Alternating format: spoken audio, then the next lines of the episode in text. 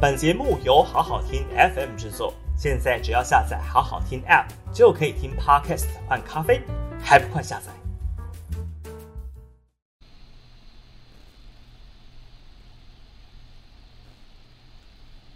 嗨，我们五二新闻俱乐部午休不演了，朋友们，大家午安，大家好，我是王文新博士。大家好，我是苏伟硕医师。是今天呢？呃，又过了一个周末了哈，所以我想哦，这一个周末的母亲节也是让大家呃心里有一些这个纠葛或者是七上八下了哈。今天我们的讲题呢就叫做这个苏贞昌讲防疫童话了啊。我想上星期苏贞昌有一个呃说话好，让我们也觉得非常的惊讶啦。稍后我们就可以来跟大家来聊聊他到底讲了什么，这些是重点吗？哈。那我们现在来看一下今天好，我们线上的朋友，我们 Sophia 已经来啦，午安哈，还有许欧欧，还有我们许贵珠，好，那没关系，我们一一边等待线上朋友们来上线，那我们一边来开始谈了哈。好，好，今天大概就是我早上看一下哈，这个股市好像不太乐观哦，好像这个。早上十点多的时候，我看到已经跌了两百多点了，哈，将近三百点，哈，一片惨绿。对对。不过今天不是要谈疫情，哎，不是要谈股票，哈，我们谈的是疫情。嗯哼哼。但是今天要谈疫情之前，我们要跟大家说明一件事情，就是我真的非常非常担心。对。我为什么担心呢？因为台湾的防疫政策，哈。握在三个人手上，那一个已经报废掉的，就是指挥官陈时中。哦，陈时中就自从因为整个疫情围堵失败，嗯，啊，整个确诊的人数就像水坝溃堤一样，哈，这个大水冲倒了龙王庙，那把他的台北市长的大梦大概淹了一半了，哈，对对，就民调非常的。有危机哈，那、嗯、到底会不会换掉不晓得。不过上礼拜我们也知道有一个新闻，嗯、就是有人问他说呢，疫情搞成这样，嗯、你要不要下台负责？那听说他停了八秒，完全没有回答啊。嗯、那上一次发生这样的事件的人物叫做高雄市长陈其迈啊。你说陈忠诚的时候对不对？对，陈忠诚的时候一样有记者问陈其迈说。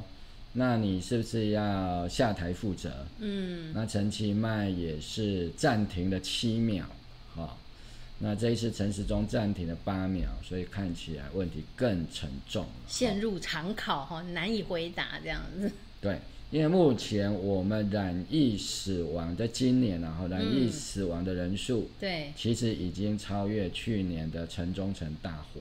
是啊，去年的城中城大火一次夺走四十六条人命。对，那么当时就有人问啊，那你陈其迈当时在针对台中发生大火的时候，你不是要求胡志强？嗯，哦，你说政务官下负责唯一的办法就是下台，没有其他的办法。嗯，哦，那如果是一般的事务官，所谓的文官，对，啊，当然就是记过啊，当然严重也是有撤职免职的。啊，或者是调职哈，降级，嗯，罚俸就是减少薪水，啊，罚钱的意思，他们就叫罚俸，嗯，啊，这个其实是非常古代的语言。那现在陈时中面对另外一个问题，就是疫情发生到现在以来，嗯，啊，已经伤亡哈，我讲的是死亡的部分，嗯，已经超过城中城大火的规模了，已经超过五十人了哈。那我们也知道，过去在台湾的防疫政策上面，其实是由三个人拍板定案。嗯，陈时中上头就只有两个人，第一个是行政院长苏贞昌，对，再上去那就只剩下一个人了。嗯，那就是在总统府里面的总统蔡英文。嗯、但是上个礼拜，嗯，有一个高层的防疫会议，对。防疫会议结束后，嗯，苏贞昌出来接受媒体的采访，好、待会我们会请王博士稍微再帮我们大家回顾一下，苏贞昌讲了哪些童话？啊，是是是，因为其实我真的不太习惯使用比较这个语气强烈的语言呐，哈。对。但除了不要语气太强烈之外，为什么要讲说苏贞昌像在讲童话？嗯，我觉得从他们的发言里面，对，他们应该是活在童话世界里面。嗯哼哼哼。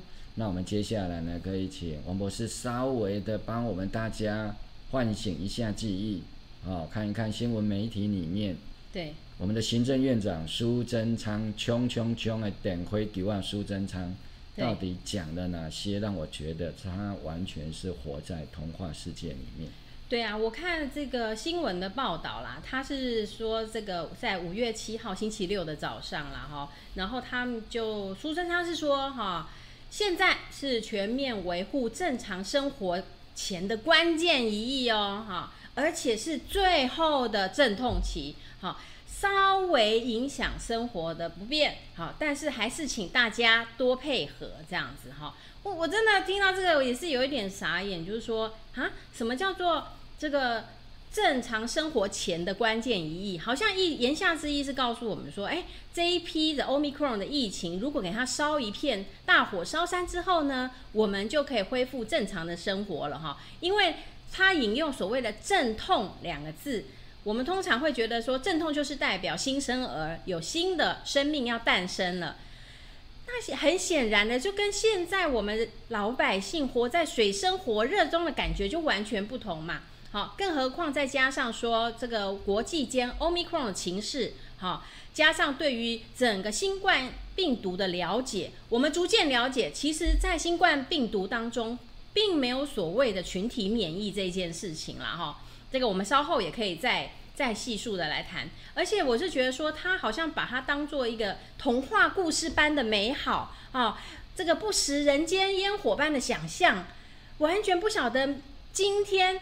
老百姓还在路上这边奔波，这个筛检试剂到底到了没？然后孩子确诊要不要呃去上学？自己上班的工作要怎么来处理？好，好像我们只需要大家忍一忍哦，哈。大火烧一烧，烧完之后呢，哈，大家就可以恢复正常的生活。可是我觉得从国际的情势看起来并不是这样，哎，看听到他这样谈话，我就觉得说什么叫做稍微影响？你真的是你不需要去张罗这些开米开门的油柴米油盐酱醋茶的大小事，你当然可能觉得只是稍微对您的大官生活做了一点影响，但是对我们小老百姓生活可是真真切切的每天都焦头的烂额呢。对啊，苏贞昌这样的语言哈，真的是已经离基层的生活百姓真的是越来越远。是是，在我个人看来，他真的是受到蔡英文非常非常严重的影响。嗯啊，蔡英文一直被批判、被批评。对啊，就是说他的生活太顺遂，对，跟一般民众大小姐。生活距离太遥远，嗯，对。啊，哦，就是有一种我们讲千金小姐的那种贵气，嗯，但现在蔡英文是担任总统，尤其在危急的时候是非常重要，就有如这是一场战争的话，嗯，目前我们的敌人就是 COVID-19 的病毒，对，哦，那现在这一个新的变异种是被编号为 Omicron，嗯，那 Omicron 它有几个特征，嗯，第一个当然最大最大的不同。是它的传染力、传播力非常非常的强，对，好、哦，几乎是在武汉发现的这个原生株的病毒，大概是七到八倍以上，嗯，哦，如果以原生株的病毒，大概是啊、呃，以它的 R 零值可以是二或三，就是一个可以传给两三个来讲，对。那目前我们在台湾的啊、呃，也其实已经不是 Omicron 的原始。出现的那一个原始变种，嗯，哦、它已经是 Omicron 的再小的一个亚变种，就是它的哎 BA 点二，嗯，那这个 BA 点二的特征是什么？就是它的 R 零值可以高达七到十六这样的一个程度，嗯，非常非常的高，大概仅次于麻疹。对，一个可以传到七个或者十几个，哎，如果你完全不管是，不戴口罩，不做任何的一个啊防护啊。确诊啊，隔离啊，等等的，嗯、啊，就会让他这样子大火烧山，一下子就烧灭了。嗯、但是他们现在在炮制的谣言，或者我更担心的是，他们如果真的信以为真，嗯，我们来看看苏贞昌讲的这个童话故事。如果这个童话故事的结局这么圆满，对呀、啊，在打了将近三年的跟病毒打了将近三年的战争，嗯，哦，就好像不管是所谓的英法三十年还是百年战争。或者现在正在这个东欧打的这个俄罗斯跟乌克兰的战争，是，你看俄罗斯跟乌克兰打了两个多月，哦，到目前为止，我们看到它的伤亡大概都有一些统计，嗯，毕竟战争的伤亡没有那么办法完全的公开透明，嗯哼哼，但是我们看到目前为止，整个全世界的 Omicron，它那个死伤其实比俄罗斯跟乌克兰的死伤哈。嗯真的是没有办法啊、呃，同日而语，等量齐观。嗯哼，啊，那而且呢，他们现在把 Omicron 当做什么？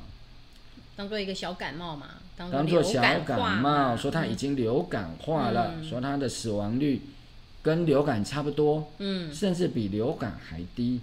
可是问题是，流感的 R 零值也很小，嗯、对，它不会一下子传染一大片的人嘛？哦、那你没那么多人确诊，那中重症的比例当然所换算出来人数就不会那么多啦。对，流感当然会牵涉几个问题，就是说，嗯、我们大概已经过了把流感当做很严重的一个时代，嗯、是，但是其实流感每隔几年它也可能会出现一个比较严重的变种。对，哦。那 COVID-19 来讲，它比较更比流感的病毒更为严重的地方，就是它变种的速度非常快，嗯哼哼，所以它有可能在一年之内，对，就出现好几次流感，可能要几年才出现一次的严重的变种。嗯，那这些严重的变种，就是第一个，它传染力很强，对；第二个，它的致死率并没有降低。嗯嗯嗯嗯嗯。那如果你的传染力很强，致死率又没有降低，你会造成的总体的死亡人数就会非常高。没错。那大家知道吗？现在苏贞昌讲的这个童话，嗯，说这是最后一役，战役的役。我真不晓得他是依据什么科学实证哈。我们大概能够推测，替他合理化，就是他相信了某些专家。哦，他认为这个 Omicron 可以让台湾如果有足够多的人感染的话，嗯，会带来一种叫群体免疫的效果。嗯哼哼。所以他们一般都预估可能在五二零前后，嗯，会达到高峰。对对。那什么叫做高峰？就是我们爬山爬到山顶。嗯。所以你从山脚爬到山顶之后，就要开始下山。对，也就是最高、最惨的情况，可能在五月底之前就会到达顶点。嗯，之后就慢慢下山，哦嗯、或者说急速的、快速的减少。嗯，那目前这样的一个案例，我们当然可以在香港发现。对，哦，香港的确是一下子病例急速的飙高增加。然后又一下子的掉下来，嗯，但是我们看到的，对，香港的人口里面，对，全体受到感染的比例其实是有限，是小于百分之二十的，对对。也就是说，如果没有好好的控制的话，嗯，它还有其他百分之八十的人口还没感染，仍然处在被感染的威胁当中，是没有办法完全的恢复所谓的正常生活。对，香港如果现在就把防疫的手段都解除掉，那难道其他那些百分之八十还没有被感染的，也会有群体免疫效果吗？不会啦，不会啊，嗯，他们还是会被感染一遍呐，而且有新的变种，好，就是它的亚型，有 Omicron 自己的亚型也在别的国家在慢慢的在产生了哈，有一波一波新的疫情，所以看起来不是只有一次性的毁灭，哦，然后换取一个新生，并并不是这么美好，也不是这么理想性的方式。我们在这里我们就要直问呢，苏贞昌，你是从哪一个专家这里听到说？这一次让它烧到五月底之前，让它烧到高峰。对，你降下来，台湾就可以安全回复正常生活。嗯、正常生活应该是你苏贞昌讲出来的吧？嗯，那怎么叫做正常生活？嗯，哦，口罩可以拿掉吗？嗯，社交距离可以按照自己的喜好去保持吗？该进，嗯、呃，想进就接近，啊、哦，啊，想远就远离，是这样吗？还是说从此要解开到国外观光旅游，还有开放国际的观光客跟商务客人呢？啊、哦，只要进来筛检阴性，快筛阴性就放进来吗？啊、哦，那这样的一个情况非常严重的，就是说他认为或者他以为，嗯，或者是他要让大家以为，对，啊、哦，痛苦的在五月底之前就会达到顶点，嗯，而且他认为。在五月底之前，大家这样要买快筛试剂买不到，啊、哦，要去测 PCR 得去急诊大排长龙，啊、当然现在已经加开了，全国大概有两百家的诊所，嗯、每天可以做限量的 PCR，嗯，啊、哦，那快筛试剂还是要等啊、哦，虽然蔡英文说已经到五月底之前会进来一亿剂，在路上，啊、哦，嗯、但是还在招标的程序，嗯。那在这样的情况底下，这些买不到快筛试剂，确诊之后，因为目前的防疫规定，嗯，你如果不是八十岁以上，对，哦，或者是三个月以下的小朋友，哦，你是不可能说确诊就可以住院的，嗯嗯，啊，你必须达到中重症，啊、哦，或者是说有一些特殊的额外的状况，啊，哦，你才可以，嗯，那这些是小小的不便吗？小小的不方便而已吗？你知道在台北市、新北市的医院，现在有多少孕妇，即使是确诊了，嗯、她也没有办法住院观察，免得随时发生异常的时候，嗯，啊，医生跟护士，啊，因为在医院里面，医生跟护士都有值班、有轮班，对，啊，他们可以随时过来检查胎儿的状况。胎心音啊、哦，种种的状况可以照超音波，决定要不要紧急剖腹或者采取其他的治疗去安胎。嗯，苏侦长，是不是你现在已经没有女儿或媳妇在怀孕，所以你已经忘记了我们的孕妇现在面临这样子的一个困难？这难道是小小的不方便吗？而且你的指挥中心现在要求的是。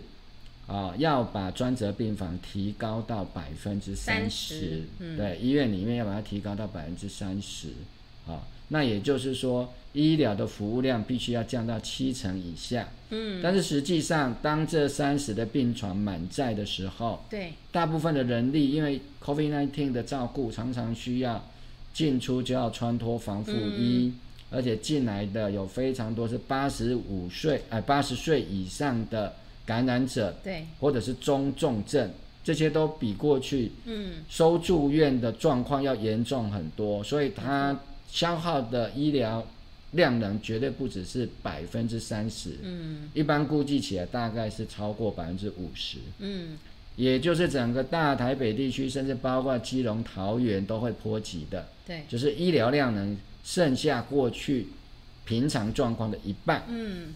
那难道我们其他的国民都不能再生其他的病了吗？嗯哼哼，对呀、啊。癌症的病人怎么办？要手术的病人怎么办？对。需要定期检查的病人怎么办？嗯。通通都不行，通通得要等。嗯。那等到什么时候？难道这个对你苏贞昌来讲，只是小小的不方便吗？嗯。好，那后面当然就像王博士讲的，那根本就是童话故事了。嗯。难道这个是王子跟公主啊？哦在打败了这个恶魔跟恶龙之后，哦，最后的一役，最后的一战，把这个恶龙、恶魔的头砍下来，然后就从此过着幸福快乐的日子吗？没有，在童话故事当中会有，但是在现实的生活当中，我必须要非常严正的告诉大家，没有，后面是没完没了。对美国现在也已经开始又烧起来，他们 Omicron 烧光了，嗯，现在又烧起来了。没错啊，因为像这个，好像把这一次的 Omicron 的疫情哈，只是粉饰成啊、呃，只要咬个牙，咬个牙关过去就过了，好，完全忽视到说，其实在这个过程中，我们有非常多的不方便和痛苦，每天每天的都在我们的老百姓的家庭中发生啊，哈，而且其实难道？外面现在的外电都非常的发达呀，好像我们现在已经发现 Omicron 的就是说它的变种哈，它的我们现在是在台湾流行的是 BA. 点二的这个亚型嘛，那其实外国都发现点四点五的这个呃新亚种都已经出现了哈，那而且现在也是蔓延到其他的国家的，大概有二十几个国家都有扩及到了，然后那所以我我们真的是不晓得说。这个 Omicron，其实我记得这个呃李秉颖教授他在接受这个周玉蔻的访问的时候，也有提到，哎，这个高峰过后，也许不是只有一个峰，哎，我记得他也是说后面可能还会有陆续几个波峰会出现。好，那连李秉颖教授他都会觉得说，好像不是只有一个峰，如果如果只有一个峰。哦，那大家就是可以期待了哈，最后的阵痛期嘛，那就可以期待，可以规划。看起来不是最后的阵痛期，对呀、啊，是第一个阵痛期而已啊。嗯、那生下来的状况是什么呢？是一波又一波，嗯、一个高峰又一个高峰。那这怎么是恢复正常生活？对呀、啊。难道苏贞昌的意思是叫大家把未来染疫生病啊、哦，可能要住院住加护病房？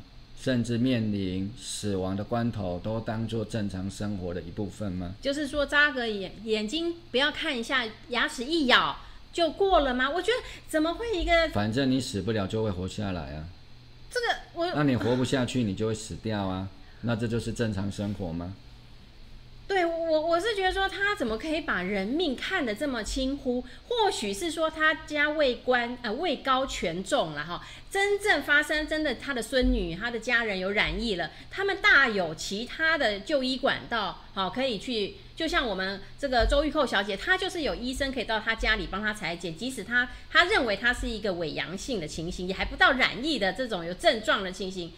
我们小老百姓有这种管道吗？就算没有这种特权管道啦，哈，我们有这个财力吗？哦，就是说我们是不是有什么特别 VIP 门诊？我有财力的人可以过去。也许有权有钱的人他们是可以的啦，他们也不怕，他们家资源很多。他也许在乡下还有一个别墅啊。如果真的这个都市里头疫情爆发，他包车。把家人送到乡下的别墅，有佣人打理他一切，也许他还过得去。可是我们每一个老小老百姓，就是在这个社会上面一个小小的螺丝钉，我们也是家庭中的一个螺丝钉。如果我们这个螺丝钉松掉了，我这个家可能也会垮耶。那我这个家里头也可能有是有老人的家庭，有小孩的家庭，哎，难道死一个老人，死一个小孩，就是死一个一？增加两个人这么一个冷冰冰的数字吗？我刚刚看到我们的网友连友上面，哈，也是呃，网络上朋友也有提到，就是说对于指挥中心而言，咬一个牙，哈，闭个眼睛，撑一下就过去了，哈。但是死的可能是我们的亲朋好友，哎，我还记得那时候阿法在。呃，欧美流行的时候嘛，不是有人好像是强生吗？说我们都要有心理准备，我们亲，我们周遭我们亲爱的人都有可能在这一次的染疫中离世啊！哈，我是觉得说，那你你要跟我们讲清楚啊！你的意思是这样吗？反正就是烧一烧，该死的去死一死，哈，自然你会活就会活，是这种态度吗？可以，那你就讲清楚。好，我们社会达尔文主义嘛，适者生存。你们这些老弱啊，免疫力不好的，就是这一次烧一烧啊，那就嘿再联络。但是呢，很高兴你们撑下来的人，你们可以值得拥有良好的生活。你们是这样的态度在指挥的吗？啊，我我不相信我们台湾人的政客已经变到。他们到底在盘算什么？他们怎么可以把人命看得这么的轻贱？好像一个拖鞋，烂拖鞋，不要你的时候就把它甩踹到一边。我我感觉到他们的态度让我觉得非常的恶劣，令我很愤怒啦。是啊，同一时间，其实大家如果去看新闻报道里面，嗯、总统蔡英文讲的话，对，如果你看得懂的话，你就真的会吐血。是，他说什么呢？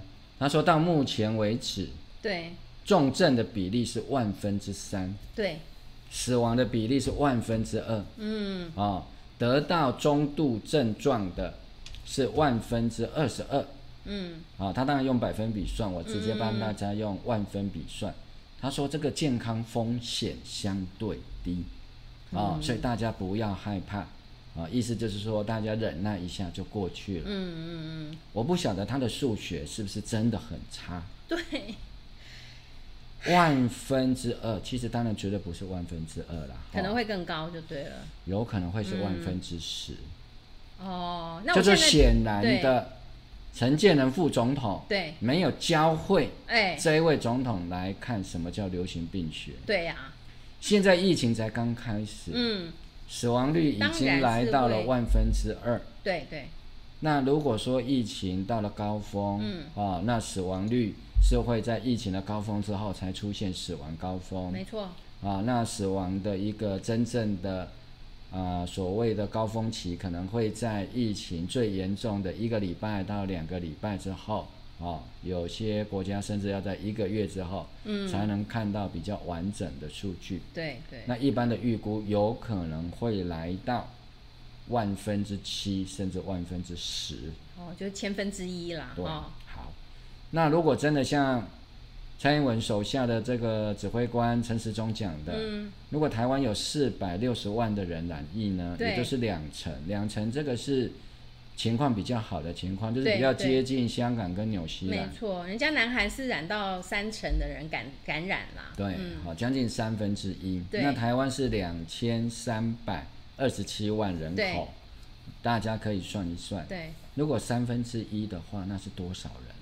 嗯嗯嗯，三分之一那是多少？那就不只是四百六十万，七八百了吧？那如果四百六十万在他们的推估里面，嗯、哦，真的就只有万分之二的死亡率，嗯，那就是四百六乘以二，那是多少啊？那是九百二十个人的死亡，就是将近一千个人的死亡，嗯，就会比去年更多喽。嗯，那难道这只是一个小问题吗？嗯，去年那个都是一个大问题了。当时我们为了这样子三级警戒，啊，发了多少的一个纾困的费用？那现在将近九千亿的相关的预算，啊，都已经必须要。延长，然后甚至要增加这个预算的情况底下，嗯，蔡英文总统、苏贞昌院长，你们怎么会把这个当作是最后的阵痛期？接下来就要迎接正常的新生活，嗯、有这样的情况吗？我连美国都没有、欸、我必须要告诉大家，没有啊。对呀、啊，欧美都走过。我们怎么会那么凄惨？嗯、这个是我们这个政府最高的两个领导人。对。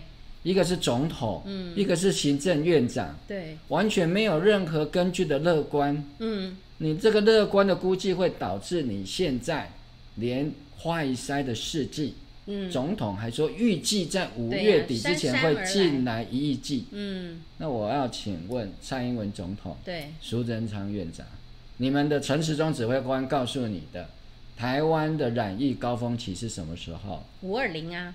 不是在五月底之前就进来了，嗯，那你这个时候快筛试剂等着过了高峰期再进来干嘛？那个高，那你那些快筛那些快筛试剂是要等到怎样？等到疫情减缓了才用快筛试剂吗？嗯，为什么这个时候疫情正在快速上升的时候，快筛试剂到处买不到？对。甚至有些公司行号，对，包括在网络上也有一些我们没有办法去证实，也不可能证实的消息，对，就是有一些医院，嗯，或者一些职场，对啊，甚至一些工厂，大规模的工厂，都告诉员工，哦，还有警察，反正你就是不要去筛检，对对，哦，你就是不要筛检，啊，你自己知道了。好，你就自己默默请假在家里。嗯。啊，反正你就是不要塞，反正熬得过去就熬得过去，熬不过去你就去看急诊。嗯。对，如果这个是真的的话，嗯，那问题会非常严重啊！整个医院，特别是我最担心的是精神专科医院，嗯，就是我们所谓的疗养院。是。啊，因为精神科病房的住院的状况，可能绝大多数的国人是不晓得。嗯。因为那里面完全没有办法做。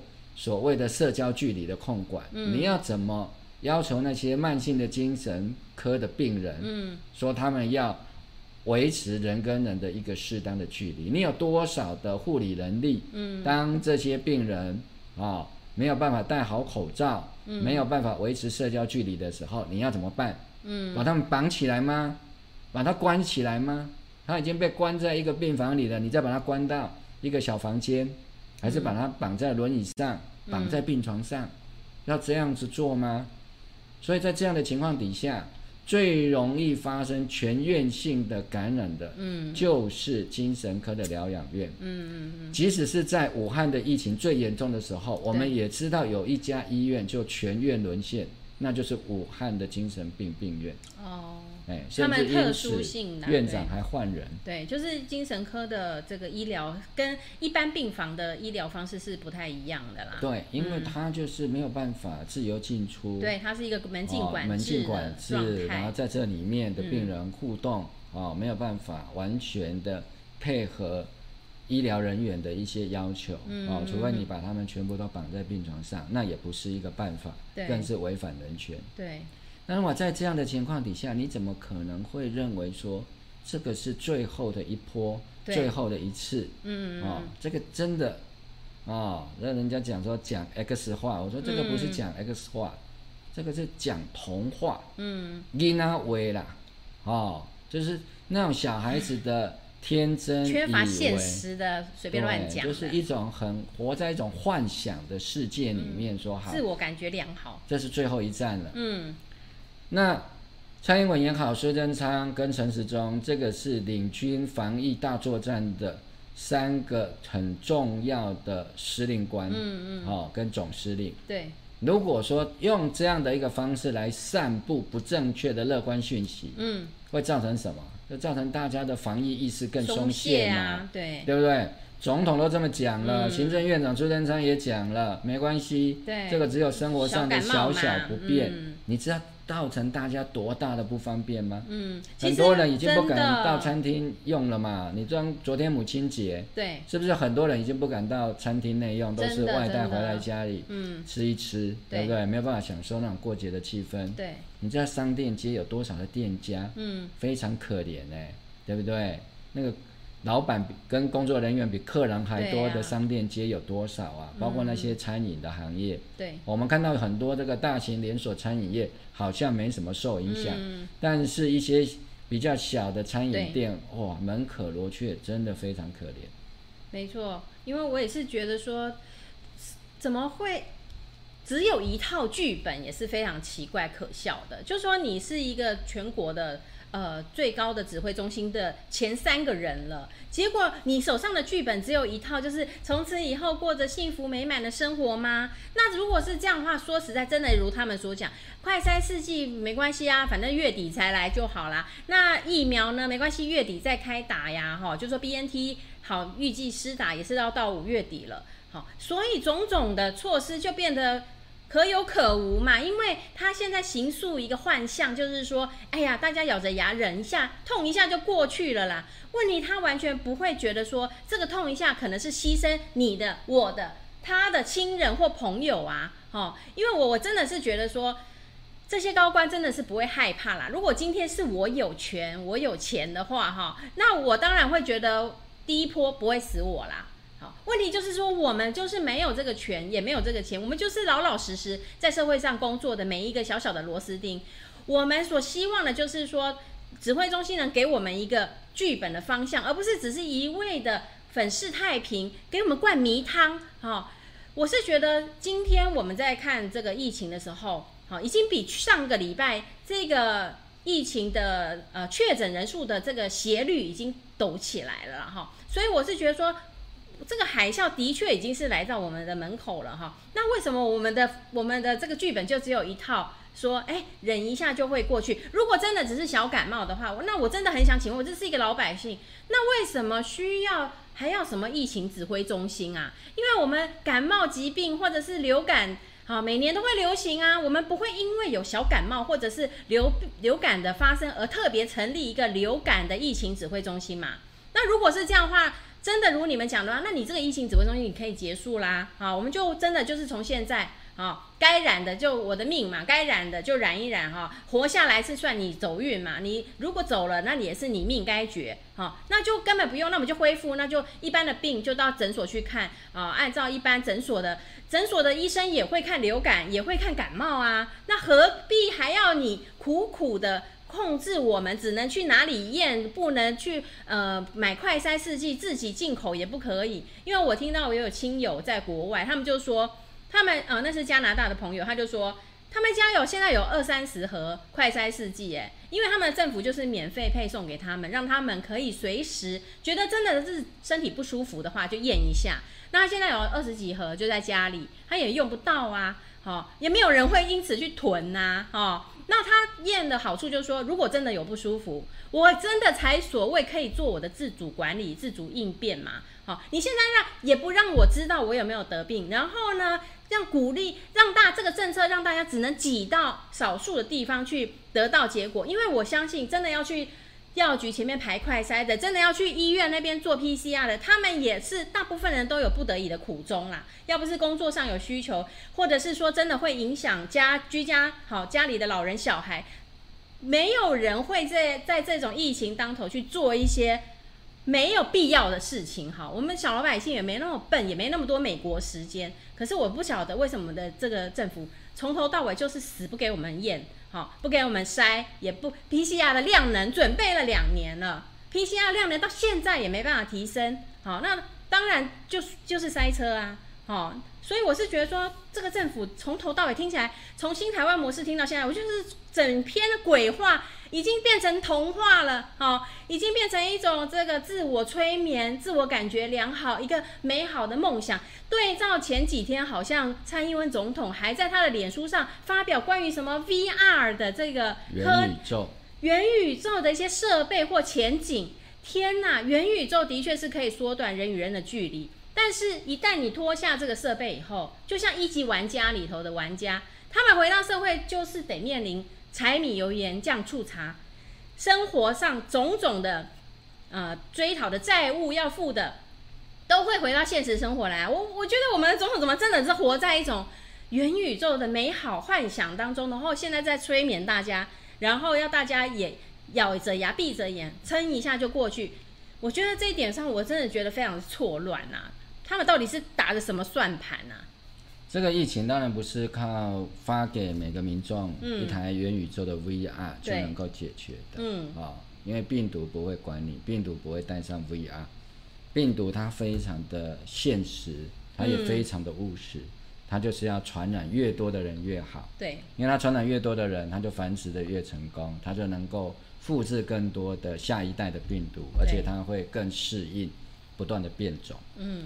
本来一开始指挥中心告诉我们，台湾要锁国，嗯，哦，要锁成为所谓的大岛方舟，就是说台湾要像一个圣经故事里面的一个方舟一样，嗯、在全世界都会被这个病毒的洪水所淹没的时候，我们就像一台方舟，可以浮到疫情的这个大海之上，嗯、不会被海水所淹没。嗯，他告诉我们要等什么？要等到洪水消退，嗯、大家应该都知道诺亚方舟的故事嘛，嗯、对，对不对？会有一百天以上的大洪水嘛，把这个世界全部通通消灭掉嘛？嗯、为什么？因为要来一个新的世界，嗯、对不对？嗯、所以上帝啊、哦，告诉这个诺亚哈、哦，他必须要去收集这些物种啊、哦，每个都要配对啊啊、然后呢啊。哦包括诺亚他们一家人，当然就等着这个洪水，因为这个洪水涨起来啊，对不对？山都淹没了，全世界的动物啊、生物啊都被淹死了，嗯，对不对？结果就在海上，好，其实在洪水上面嘛，对不对？嗯。那要等什么时候这个方舟才能够再回到陆地上？是要等到洪水消退。对对对。结果现在我们这这个诺亚方舟的船长叫蔡英文、苏贞昌跟陈时中这三个人，现在洪水退了吗？洪水还没有啊，欧米克隆的洪水退了吗？嗯、没有啊，嗯、对不对？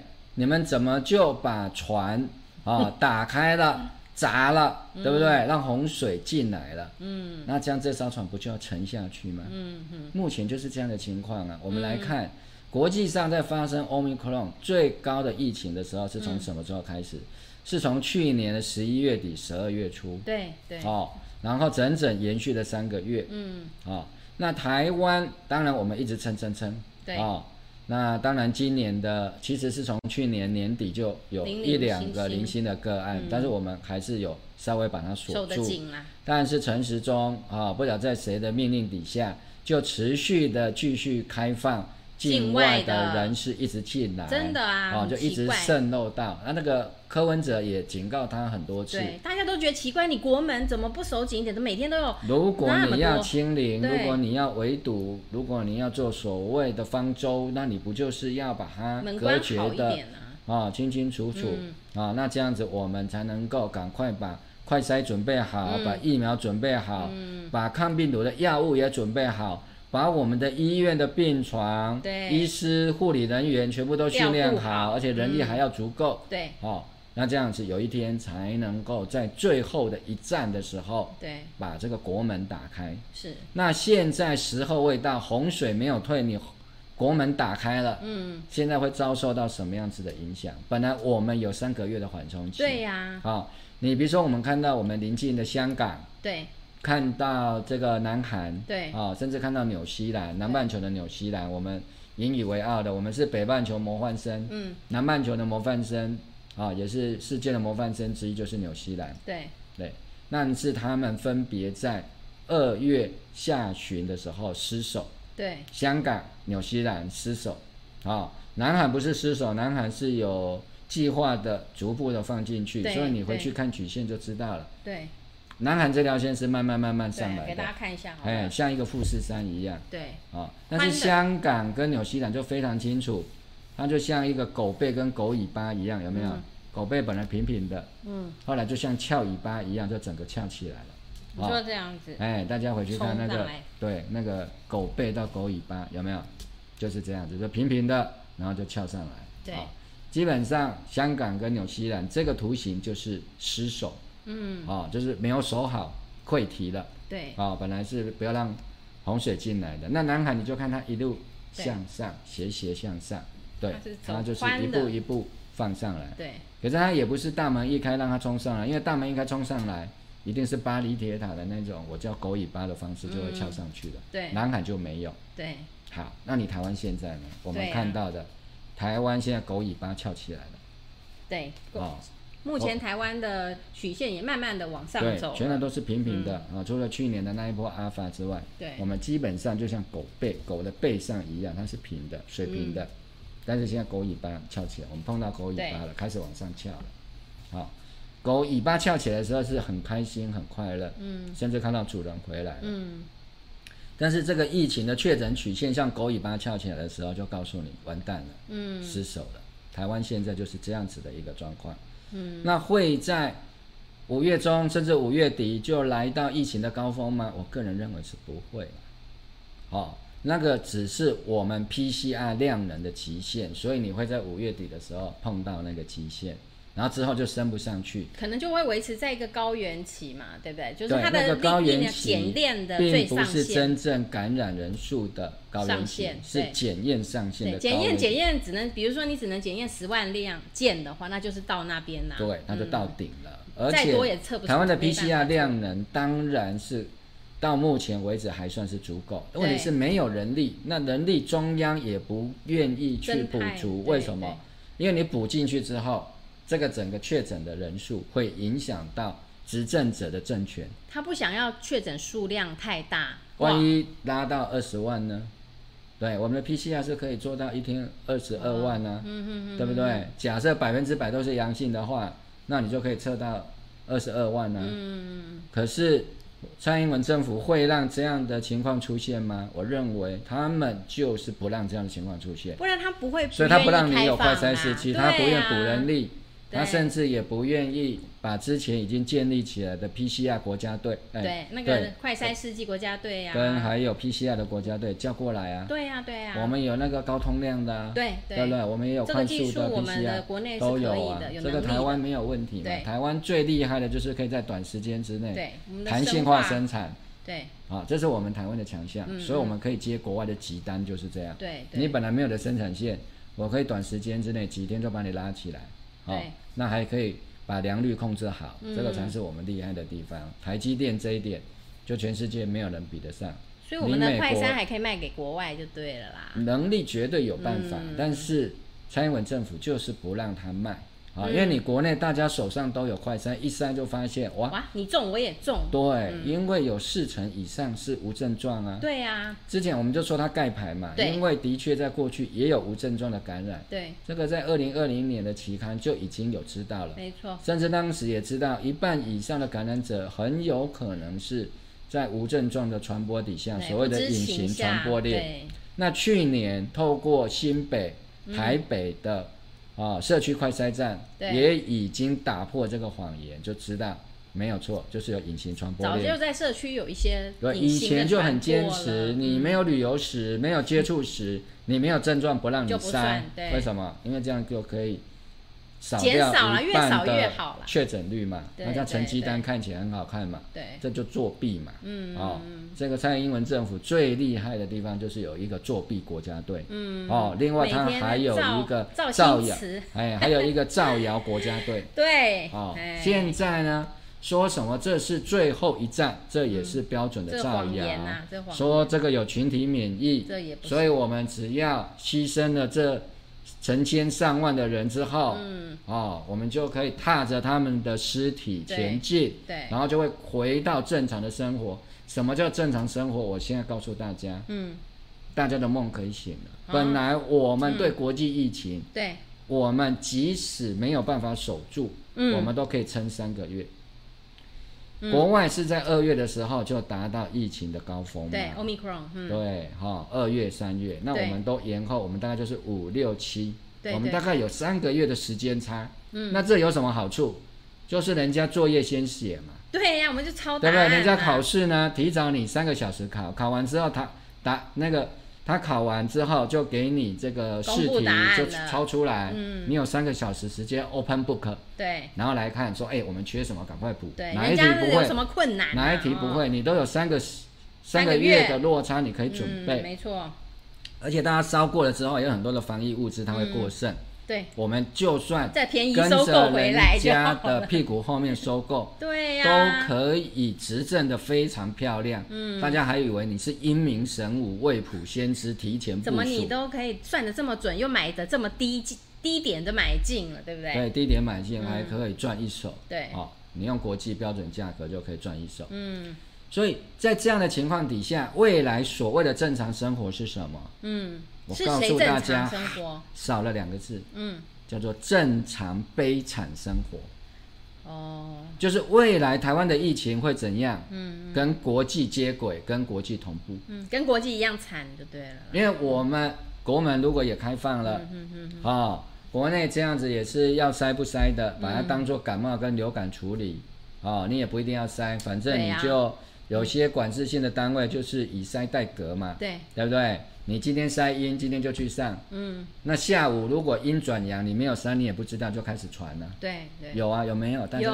有人他早上筛一下是阴性的，到了下午就阳性，因为那个就是一个切点。对呀、啊，你看你切在什么时候？那你的每个身体又不是固定的。因为病毒它当然是从啊少量进来，慢慢上来。那我们的筛剂当然是切一个点，说多少的病毒量以上，嗯、它就会把你筛成阳性。这是一个。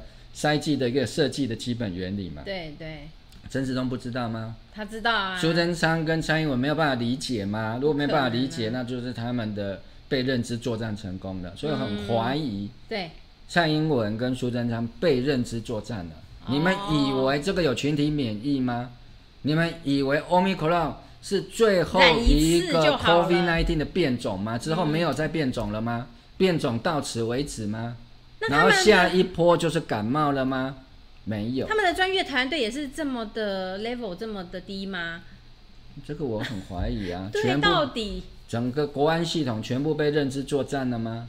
对不对？对，连佛企哦，美国美国 CDC 的佛企哦，他都已经说没有群体免疫了。这是有影音。那我就要请问，到底蔡英文跟苏贞昌还有陈时中，你们到底是被谁给认知作战了？对。你们被认知作战的内容是什么？嗯，那现在会有一个问题了。对，哦，台湾本来是领先于国际，是啊，哦，的确也让美国老大哥面子挂不住，嗯嗯嗯，对不对？因为台湾真的做得比美国好，对，那我们牺牲了很多哦。对啊，对，我们能够做的比美国好，我们的人权啊、自由啊、民主啊、隐私啊，对不对？甚至我们对这个。贪污舞弊的监控现在几乎都是没有啦。你看这一次的快筛试剂，对，那个高登的这个采购过程，哇，大家都知道嘛。你这中间要是没有弊端，对，到口的肥肉都已经咬一半了，怎么可能吐出来还给你？对，好，那我们牺牲了这么多，没有计较，嗯，我们为的是什么？我们为的就是洪水退的洪水退的那一天，对啊，方舟可以打开。降到陆地，大家可以回到世上，或者一个新的天地。对，哦，那我们台湾就是真正的 only one，而且是 number one。嗯，对，如果是这样子很好。对，哦，台湾就重演了一个很经典的哦诺亚的方舟洪水的故事。哦，好像就我知道大家非常多台湾的民众沉浸在这一种宗教式的。政治传说里面，但是它标准的是一个政治童话。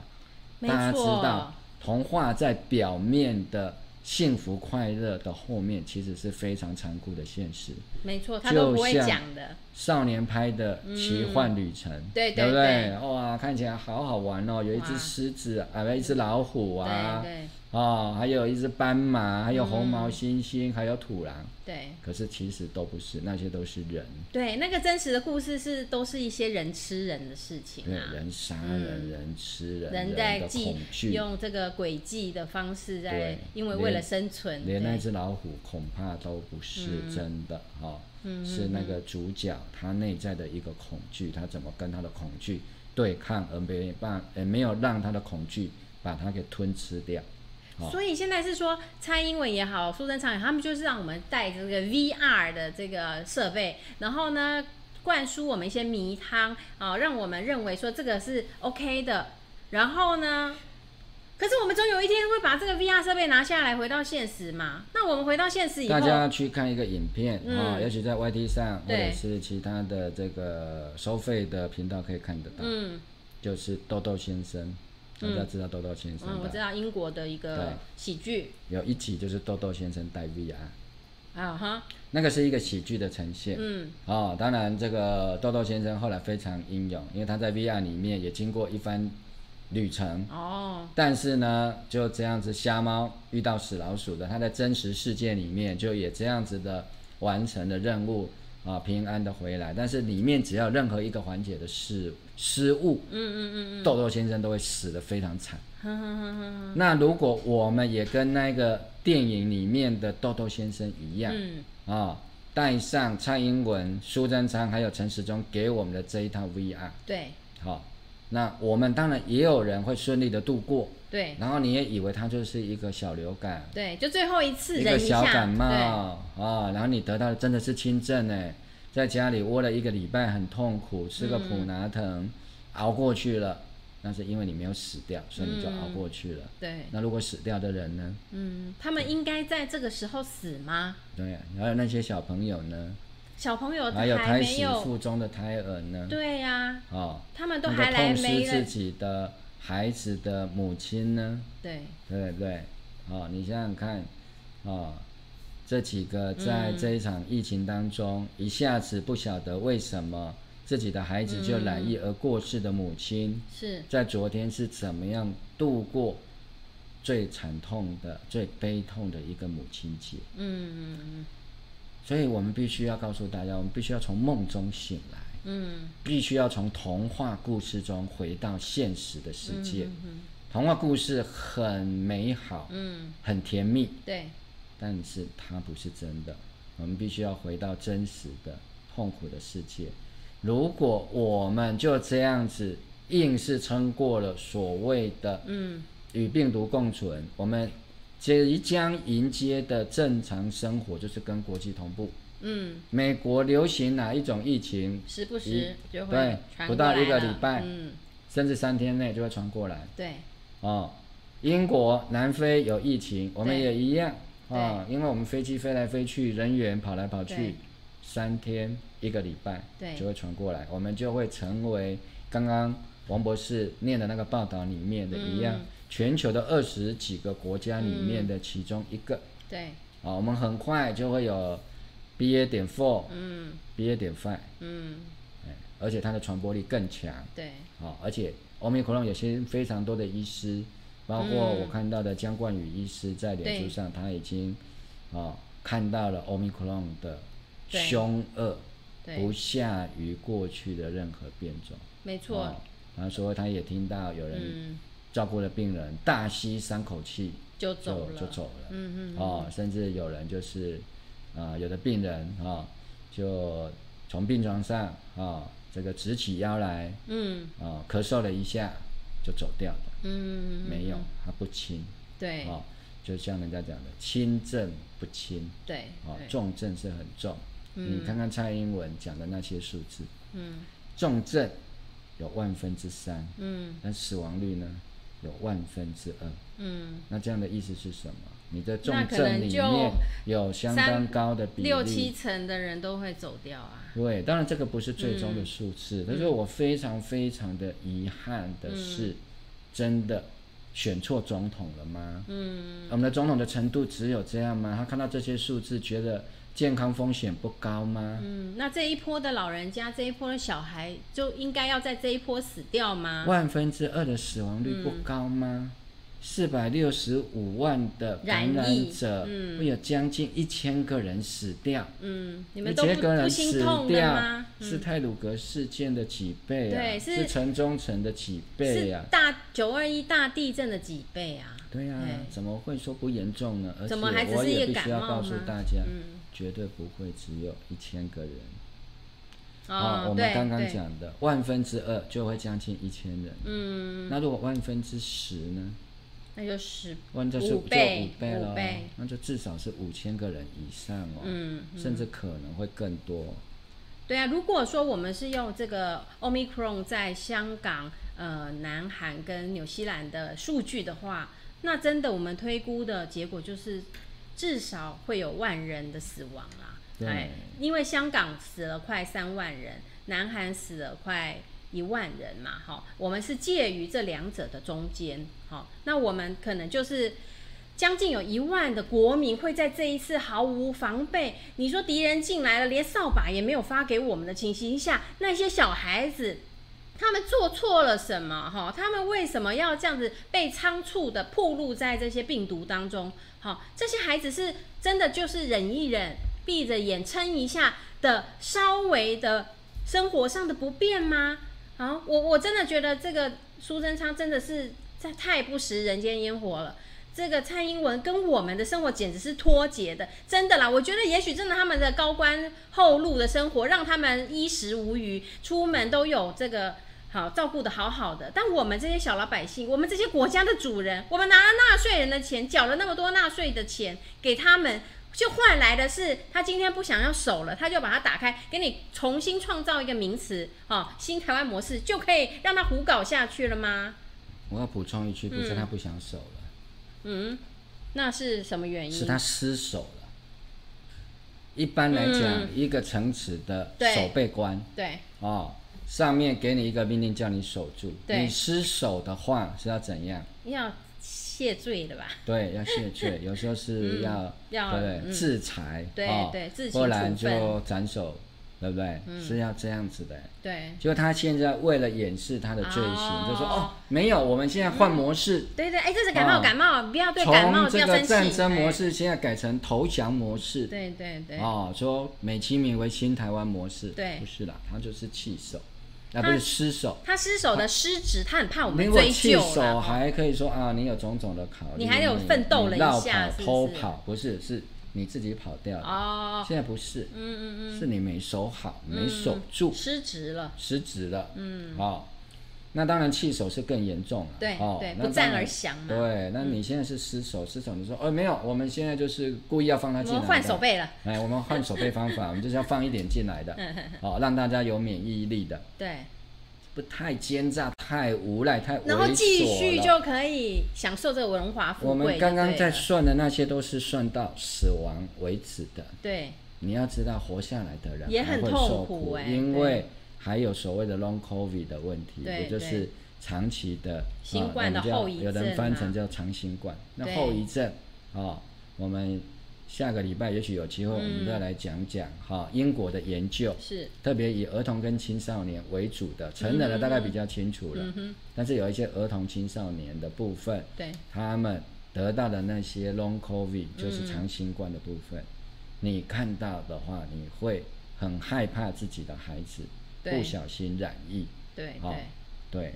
就算他是在三个月后、嗯、六个月后痊愈，嗯、但是有些人可能要更久哦。对对，甚至说不定会持续的追踪，会有人留下终身不愈，哈、哦，就是终身都没有办法治好的长期的后遗症。嗯，那这些是谁要负责啊？对对，好、哦，用过去嗯曾经一个官员对一些民众讲的，蔡英文嗯。苏贞昌，嗯，陈时中，你们赔得起吗？嗯，没错，你们要拿什么来赔呀？对，对不对？你们也只有一条命，叫你们用命抵命，我们也不要啊，对啊。你有多少钱呢？对，叫你拿钱来赔，你能够赔多少啊？对，好，不是，不要你的命，也不要你的钱，好。但是你不能既要台湾人的钱，嗯，又要台湾人的命，对，哦、甚至连孩子的命，因为 Omicron，我们从别国的经验都可以清楚的知道，儿童青少年是这一波被侵袭的对象。那怎么你连这一些儿童青少年，这是我们国家未来的主人翁，哎，这个国家如果孩子的健康都已经要暴露在这种危害当中，这个国还能强吗？啊，这孩子多无辜啊！他们他们长大说，我们这不是我们选的总统哎，这不是我们要的人哎。可是他，他会怪我们这一代的父母说，你们怎么会选出这样的总统？对，你们为什么在你们的总统做了这些错误决策的时候，你们没有你们没有出来反对？对，你们没有出来反抗？对，就像当年纳粹德国、嗯、哦。战败之后，嗯，他们的年轻人就回去问父母：“哦，你们当年怎么把纳粹选上，把政权交给纳粹的，交给希特勒的？对对，你们当年为什么没有出来反对？对，你们为什么没有反抗？对对，哦，所以到现在为止，德国的纳粹主义还是被法律明文规定为非法的思想、信仰跟。”一种组织，嗯，所以不可以组织，不可以宣传，对，甚至不能介绍，嗯哼，对对，也不可以出现那些纳粹的符号，嗯，为什么？那太那个沉痛的教训啦，哈，是一条条的人命就换来的啦。对，而且我们明明看到，嗯，已经有人做了前车之鉴。连佛奇就跟你讲的，没有群体免疫的。对，美国人讲你也听不下去了吗？那我们台湾有那么多专业的医生，台湾最优秀的人都在医界服务，难道就没有人可以出来？嗯。就把佛旗的英文翻成中文给大家看就好了啊。嗯嗯嗯。为什么在防疫会议上面开完之后，苏贞昌既然会讲说这是最后的一战，也明显忍耐一下，一点点的不变，我们就会有正常的生活。难道苏贞昌你讲的正常生活跟我们讲的正常生活是完全是平行宇宙吗？嗯，你的是 VR 中的正常生活。嗯、我们是现实地狱中的正常生活吗？嗯、不会，COVID-19 没有那么快结束。对，它是一波又一波的、嗯、新的变种都会出来，连美国都对付不了它。嗯，连中国中国都不敢让它在境内哦生根，所以它一定要把它彻底清零。嗯，这是全世界两个目前最强大的国家。对，虽然用的是不一样的方法，是，但是显然他们都没有办法对付。COVID-19，那台湾有办法吗？台湾现在还没有办法，嗯，现在绝对不是投降的时候。对，病毒也不愿意与你共存。嗯，啊，如果他不愿意，你怎么跟他共存？嗯哼，你愿意共存？他是要消灭我们，进一步的再演化成更会传播、更会。往扩散的一个物种啦，对、嗯、它也许死亡率会一直降低，可是它感染率会一直扩张啊。对对，哦，直到它的感染率降到比流感还低，跟感冒差不多，到那一天，嗯、而且它很稳定的，没有再出现危险变种的机会的时候，嗯，那个才是我们真正诺亚方舟，哦，可以到达陆地，好、哦，让大家下船展开新生活的时候。但还不是现在，现在还不是时候了，现在还不是时候。嗯，请不要再继续跟我们讲这些童话故事了。对，我们不是三岁小孩，完全没落去。对，而且我们中南部因为疫情的这个进程是比北部大概慢一个多礼拜，我们也很希望我们中南部的县市不要那么快的就弃守，还是应该。做好就是呃清零疫调、精准疫调的方式，让这个呃病毒不会它的 Rt 值不要这么大，好，不要那么容易扩散。那我们就可以多争取一点时间，也许我们可以为我们的孩子多争取一点时间。病毒量还没那么大的时候，快筛试剂进来了啊，疫苗进来了啊，药物也调度齐全了，医疗量能也调整好了，我们争取的就是这个时间呐、啊，哈。所以我是觉得今天。嗯，当然是讲到这是非常的沉痛，因为是由当今的最高领导的领，就是我们的总统和我们的行政院长所说出来的话，叫我们要把咬着牙把这个苦吃下去了哈。我觉得我我觉得他已经真的是已经是啊，我讲我我没有办法说脏话了哈。反正我觉得实在是我们线上的朋友们非常感谢你们，至少你们还愿意。好，接受不一样的观点，然后也得到不一样的讯息。那我是觉得说，呃，也许现在呃政府管控的非常严严厉了哈，让言论的管控非常的严厉，对，然后让很多的呃。专业者他没有办法公开的说，哈，因为他毕竟还是在这个社会的脉络里头。但没关系，我们能够做的就是我们尽量的把真相告诉大家。那也非常希望大家能够把这个观念也分享给你的朋友。至少我觉得敌人就是要来了啦。好，连苏贞昌都知道说要拿个扫把。好，我们现在不能倚靠政府了。那我们自己小老百姓，我们能做的，我们也可以先做。我们知道以后，我们就不会掉以轻心，轻忽说，哎呀，这只是一个感冒。好，等到我们觉得说，哎，染到了，发现家内户感染已经产生了，对了伤家人造成伤害，再来后悔，真的是是来不及了啦。好，所以今天呢，呃，所以我们今天就是在刚刚有。网友提到说，陈文茜被攻击，嗯，对对对，对，但我们知道，这不只是陈文茜被攻击啊。现在你所有批评群体免疫，对，所有反对说是感冒的人，这个国王新衣揭穿的人，都会被锁流量，对，嗯，都会被群体攻击，对，好，但是我们必须要继续做，对，我们必须要反对，还是要继续讲，必须要反抗，对对。下一代问我们的时候，我们可以告诉他。我们虽然当时没有胜利，嗯，但是我们反对了，我们反抗了，对，好，我们会持续的做下去，嗯，直到科学的真理被承认的那一天，嗯，直到我们的人民的生命，嗯，不再被当政者当成像路边的野草，嗯，随便丢弃的那一天，对对，嗯，那一天还没有到来之前，我们必须要继续反对，嗯，必须要继续反抗下去，对。好，那今天我们的直播呢，哈，就在这边先告一段落了哈。所以呃，有一些朋友们都还来不及跟你们一一打声招呼哈。不过你们的留言我们都有看到，好，也是非常的感谢你们呃一起的为这个台湾哈最后一线呃。不一样的声音，做我们背后很大的支持的力量哈。那也非常欢迎大家转呃按按赞啊哈，分享，然后订阅我们这个五二新闻俱乐部哈，成为对加入会员哈，让这个优质的频道能够提供我们更多不一样的声音哈。不要让台湾真的满明明白白都走向了真的一言堂的境界了哈。我想这个是我们五二这个呃新闻俱乐部这个非常重要很关键的一环。那今天的直播呢，就在这边先告一段落了哦。那下个礼拜同一时间再欢迎大家一起来呃收听啊收看，然后我们再一起来讨论。好，谢谢你们。那我们今天就跟大家说晚安，哎午安喽，好，谢谢，拜拜。